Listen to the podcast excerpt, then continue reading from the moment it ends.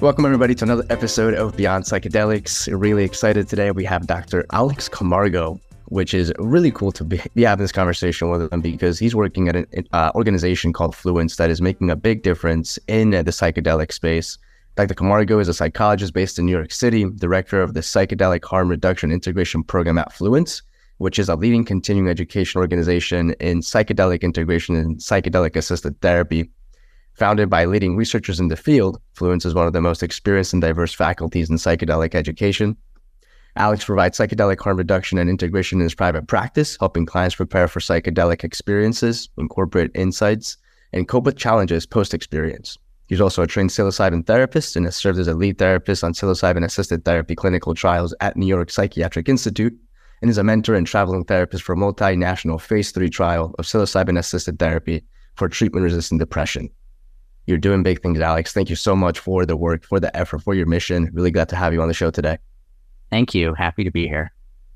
Amazing, man. So as we, as I was doing some research on you and getting to know more of uh, you through Fluence and just the internet in general, I was really touched by the way in which you were moved to get into this before it was anything big. You were supporting your, your clients, and more people kept coming into the into your practice, asking about psychedelics, which led you to continue your education, found yourself at Fluence, and you saw it as something that was really well founded and with a big future. Can you share with the listeners what it was like for you as a as a, as a therapist, supporting people going through their through their treatment, to have this conversation come in consistently that led you to actually step into Fluence?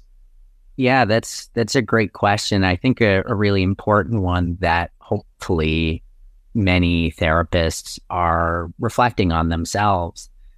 So this requires a little bit of time travel. We're we're looking at around 2017.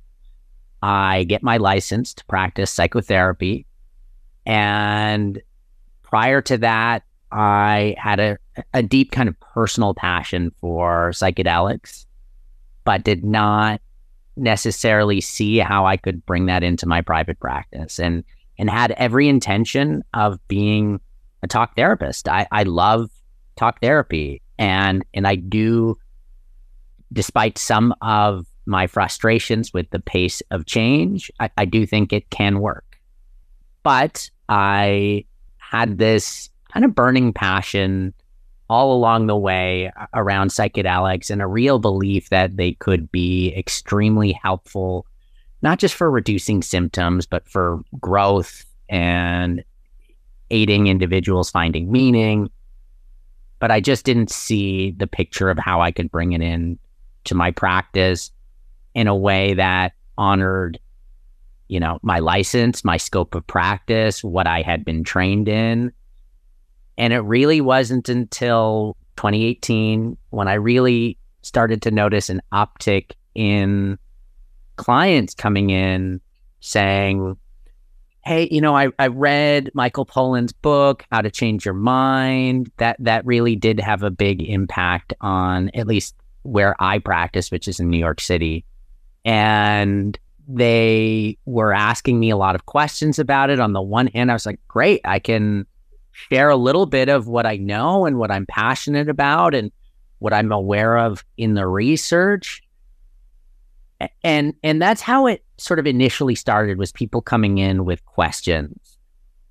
At about 2019 i want to say people started coming in with experiences not just questions but sort of like hey i you know had this mushroom experience at a festival over the weekend and i really want to talk about it uh, more commonly, what I was experiencing was people, you know, coming in feeling a little shy, not certain how I would respond, feeling as though they had this deeply meaningful experience and not knowing how to make sense of it, and also getting a lot of different messages from people.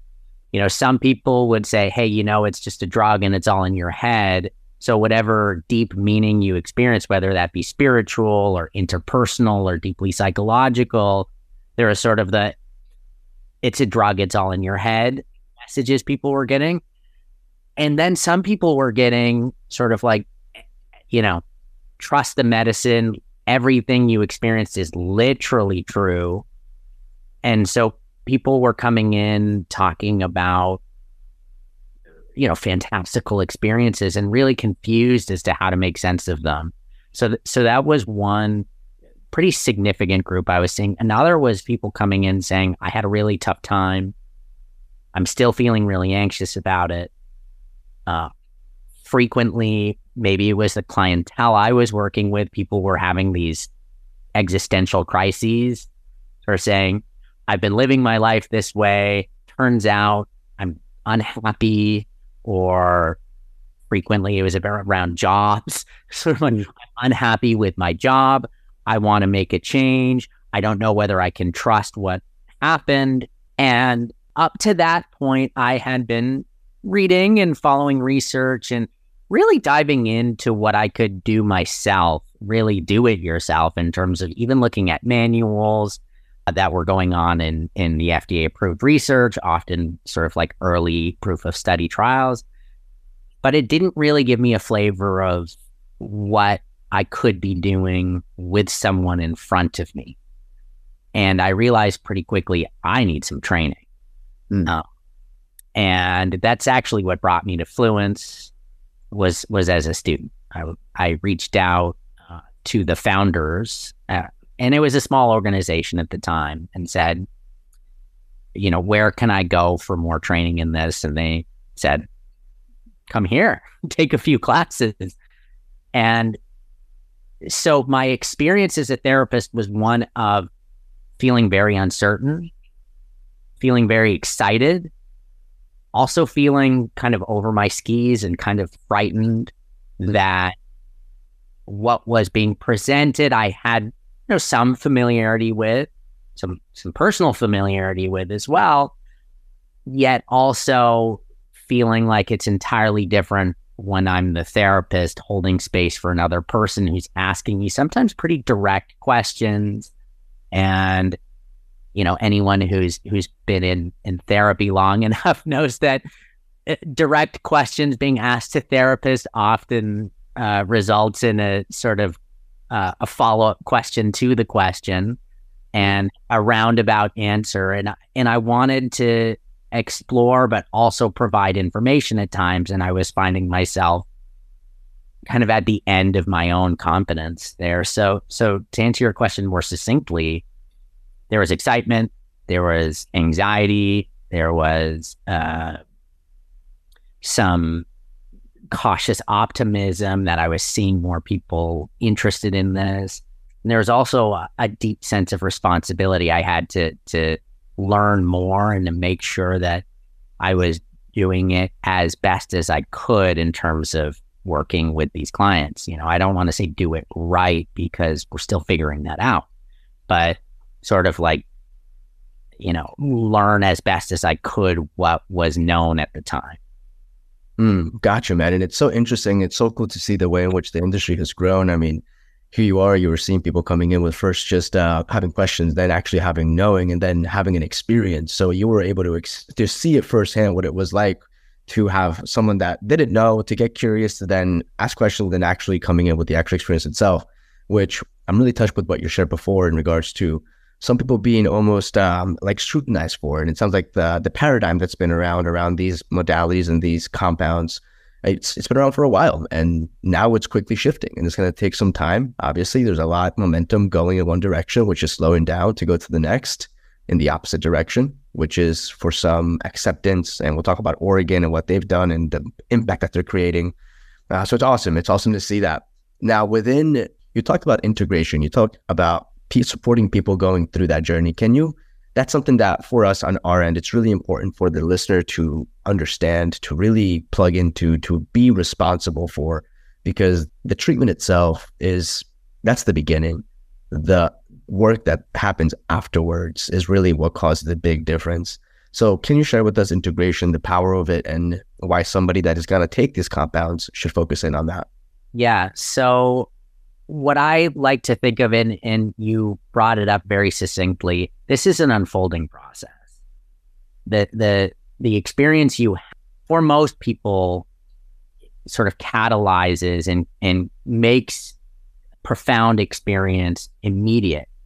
But then someone goes back to their daily life and they need most of the time, unless they're in a specific community, this is more, you know, common in, in, in indigenous community, they, they where sort of like the entire community has integrated the, the psychedelics into kind of daily life and daily practice and their cosmology, et cetera. That's not most people's experience. That's certainly not a like New Yorkers experience on the Upper East Side of Manhattan, right? It, it's sort of a, a very different uh, paradigm where you have this deeply profound experience or or or deeply uh, intense experience, maybe even a kind of subtle experience, and you're you have all these ideas of what occurred, but then there's a question of what do I do with this? And so and so integration I really see as the process of taking what's been uncovered, whether that's, you know, good, bad, or neutral, speaking a little reductively, but good, bad, or neutral, and incorporating it into your daily life in a way where you can make use of it. And I want to be clear that doesn't necessarily mean psychotherapy. A lot of a lot of people have a psychedelic experience and they don't go into psychotherapy and they're able to make use of that psychedelic experience in a way that's deeply impactful in their daily life. Now, how they do that is is really dependent on each individual. They might do it through just their own process of reflection. They might do it through dance. You know, they might do it through art. They might do it through prayer. You know, that there's a variety of methods in which one can continue to process what's happened and bring it into their daily life. It doesn't need to occur in psychotherapy. What psychotherapy, at least as a psychotherapist, I think it can be very helpful for is talking through some of it and, you know, really focusing on kind of the what I like to call kind of the interpersonal challenges of making changes, the psychological challenges of making changes, some of the identity challenges of making changes, who you were, who you are now, how do you want to have some continuity while also making changes as well.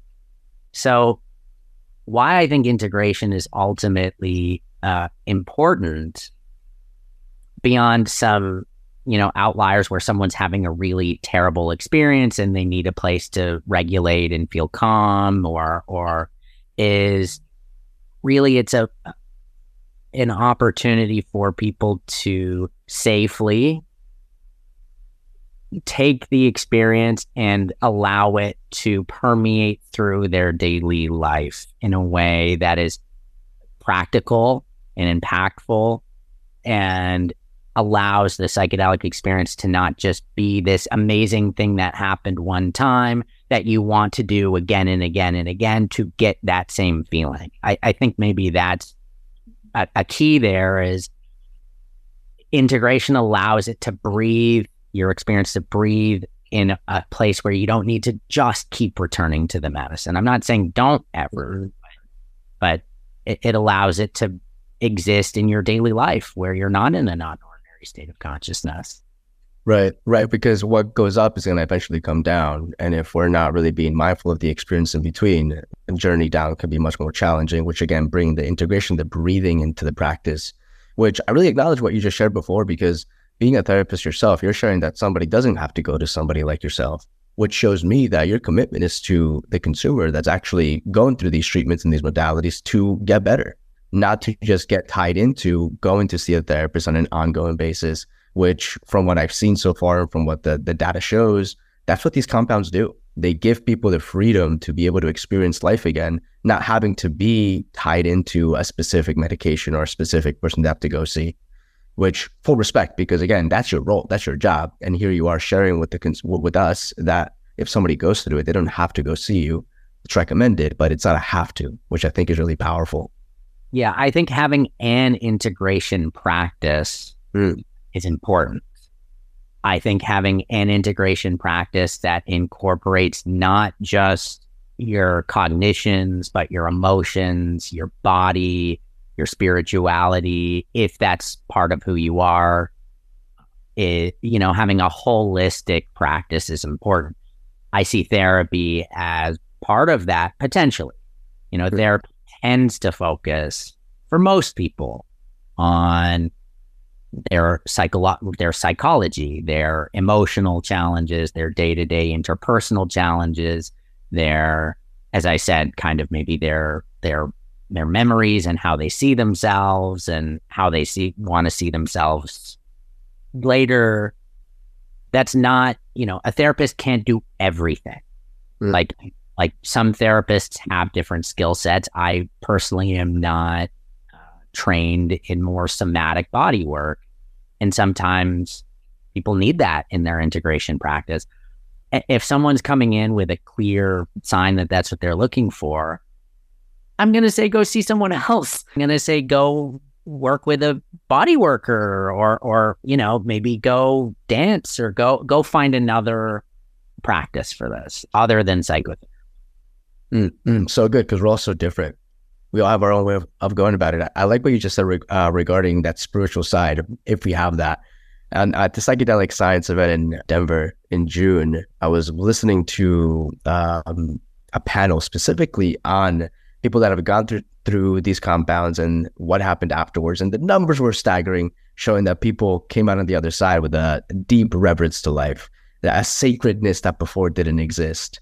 And these these conferences open up a whole new perspective in such an incredible way. I know for me, they did as well. I've gone through a couple from psilocybin to MDMA to ayahuasca to DMT, and it just opened up my my whole perspective on life and really a deeper sense of gratitude for this experience. I think part of it was because my died in a way. There's a whole experience that I had to let go of that had me experience life in a whole new way. You mentioned before that you've you've had some personal experiences yourself. How important would you say it is for a therapist that's supporting going, uh, for a therapist supporting somebody going through these treatments to actually also understand what it's like? That's a great question. It, my thinking on that has evolved so much, it, eh, and and it kind of depends on the day that you ask me. so, for a long time, my answer was, "Yeah, you you have to have this experience." My thinking on that it has shifted a little bit. One is because you know, to to an extent that I'll share my concerns about that requirement. Mm. One is that that's going to limit access because you're essentially asking people to engage in in something that is legal in only certain circumstances to go get that training to then be able to offer a service like integration or like preparation and that might really limit the number of professionals, for lack of a better term, who would be able to sit with someone or prepare someone or integrate with someone. So I do have a bit of a concern, sort of practically speaking, about that expectation or requirement. My honest answer is that I think it depends on on the culture, the service that the client is looking out for, you know, as a as a clinician on these FDA approved trials, there's a manual and it's a short-term treatment and it seems it feels less necessary to have had your personal experience when you're a therapist on these trials because there's so much structure and support and manualized treatment around you. Now, if you're living in if you're a client seeking a more, for lack of a better term, shamanistic experience, it would be absurd for it for a practitioner to not have apprenticed with, you know, a shaman or, you know, because that is the paradigm. You know, it's a it's a completely different paradigm.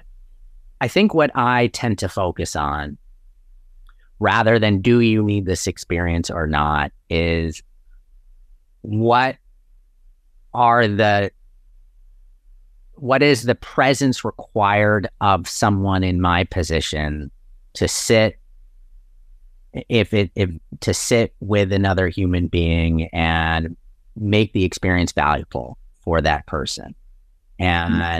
you know to me what i tend to emphasize right is the importance of compassion yet strength boundaries and empathy, um, a tolerance for pretty strong affect, you know, pretty st- like the ability to work with someone who's who's crying one second and laughing the next. Bravery. I think it is a very brave act that everyone is, you know, entering into both therapist and client when it comes to psychedelics because they can be quite powerful and intense. What I would say is it doesn't hurt, it can help having these experiences. I would say I think the modality probably determines whether it's an absolute requirement or not. Like I could see in these FDA trials, right? You know, so long as you're being supervised and so long as their structure is around you and you have the manual, it's not so necessary. In a more indigenous practice, of course, it's necessary. It's kind of hmm. built cosmology itself. So you're not just learning the skills of facilitating, you're sort of learning the cosmology, you're learning about spirits, you're you're sort of engaging in that kind of work. Now, in the I guess the Oregon model, I would say it could help, but you know, it it it would I require it? What I'd be looking out for more is kind of those those capacities I mentioned. Like how are you able to sit with people and make it not about yourself? And make it not about even if you had the experience and even if you're both seeing God or, or you've had the experience of seeing God and your client is having the experience seeing God or nature or, transcendence, doesn't mean you're going to have the same reaction to it. So you got to check yourself. And that is what I would really emphasize is, is as a key, uh, I don't want to say skill, but competency is like, can you get outside of yourself and really be there for another person and offer presence and compassion and strength, but empathy, etc. Man, you're talking about relationships at the next level. Imagine if we all were to walk around like that with all of us. That's incredible. Bring a level of presence. That's amazing. Well, yeah, well, that it would be hard. for sure, for sure. We're all tied into to all about myself and what we're dealing with and all that. But let's let's um let's kind of shift gears because you brought it up already. So let's dive into it with Oregon. Oregon's Measure 109 has been a game changer for therapy. Can you share for the listeners what it is and what this uh, landmark decision is really supporting in the, the, the growth of this field? Measure 109, right, offers legal access, legal supervised access to to a psilocybin session. And what I mean by that is you as a consumer are able to go to a clinic and receive a at the very least a preparation session complete with assessment informed consent, you know, preparation for what would happen during a psilocybin session a supervised psilocybin session, and then again, at the very least, an integration session. So you have the opportunity to to have, you know, it, the idea is to have a safe psilocybin mushroom experience with a professional who's had training and who is able to create an environment within within certain parameters to your liking so that you can have kind of a, a meaningful and safe experience. And there's a, an entire regulatory you know uh, apparatus around it and and there's training requirements et cetera that measure 109 also lays out for individuals. But what it enables is that supervised psilocybin experience which is so important because we've heard I've heard too many stories of people that try these treatments and these compounds without any sort of preparation set and setting properly put in place, and they have these uh, quote unquote bad trips that leads them in a worse position than, than they were before. So that yeah. just goes to show that there's a lot of support around what's happening. There's obviously a lot that still needs to be put in place to be effective in the expansion. Uh, still with the legality brought up before, the cosmology from an indigenous context, which we take that and then we put it in, uh, let's say, in a room where that isn't really being acknowledged, I imagine it's going to make a difference as well in the impact of the actual treatment itself. Looking into Fluence, with influence, what what is for a provider that's listening, someone that's exploring the idea of stepping more into this field, how has Fluence supported you in expanding your practice and what can they expect if they were to join the organization? Yeah. So, as I said, I came in as a student, and mm-hmm. what I got kind of immediately was was two things. One was a sense community, which was very important to me. You know, that these were individuals all passionate about this thing that I was passionate about. It really alleviated that sense of I have to do this on my own. The other thing, and I think is really important, is that these were all the trainers were all mental health practitioners. And so they spoke my language. You know, now now there are other, you know, there are other avenues to being a facilitator in, say, uh, Oregon right? Like one does not need to be a licensed mental health practitioner in order to get the facilitator's license and offer these, you know, these services in Oregon. But Fluence came from that approach because that's what our founders were. They were licensed mental health practitioners.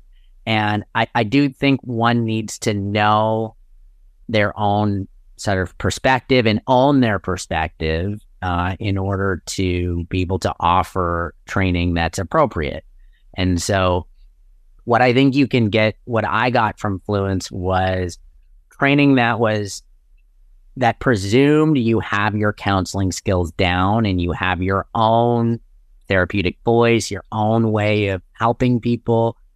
It gave me a set of of knowledge and a form of inquiry really, I think what is very important that I do want to emphasize is an emphasis on harm reduction to this work that I had not seen anywhere else. And when I say an emphasis on harm reduction, what I mean is recognizing the agency of the other person, recognizing that your job in this place is not to impose your worldview or your judgments or your opinions, but to explore and elaborate and illuminate what the other person's values are, their motivations for doing this, you know, and really talk through okay, here are your expectations and your motivations. Here's what you're planning on doing, and asking them how they line up and exploring, you know, the the different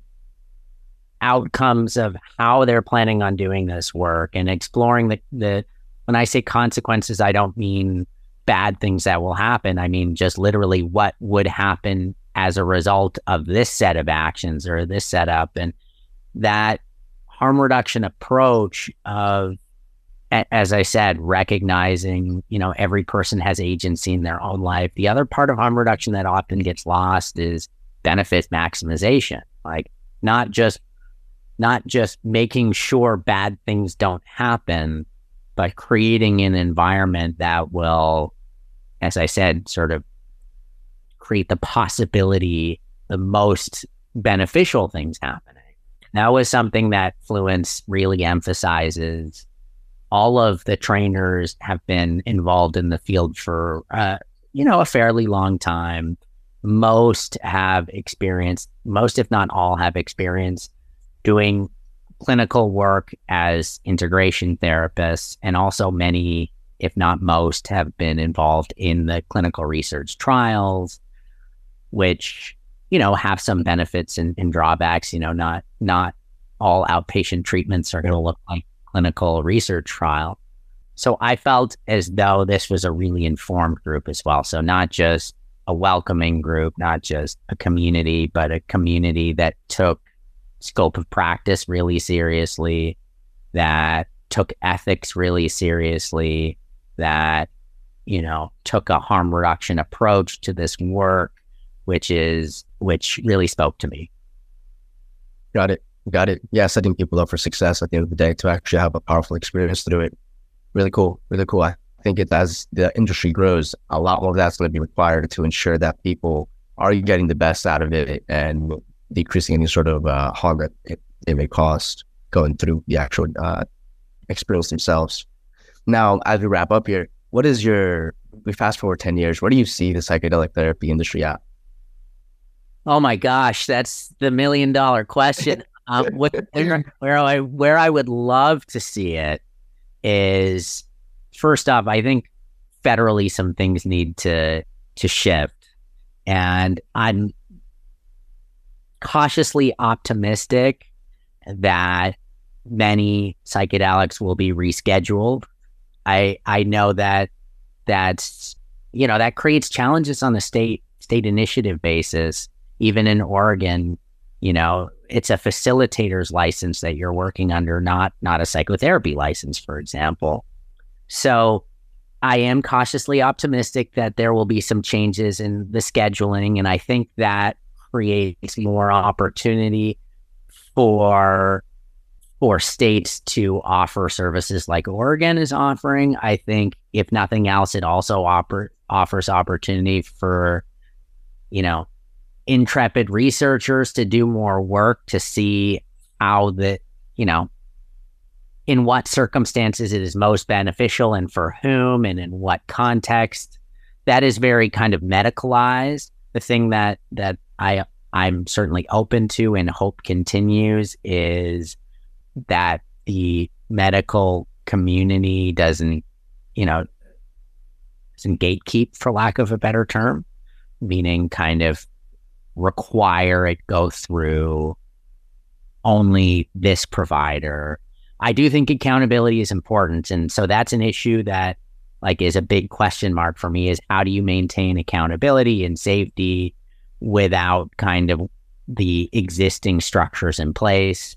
my most sort of like optimistic perspective is that this will be, you know, integrated seamlessly in Oregon and Colorado and in other early moving states.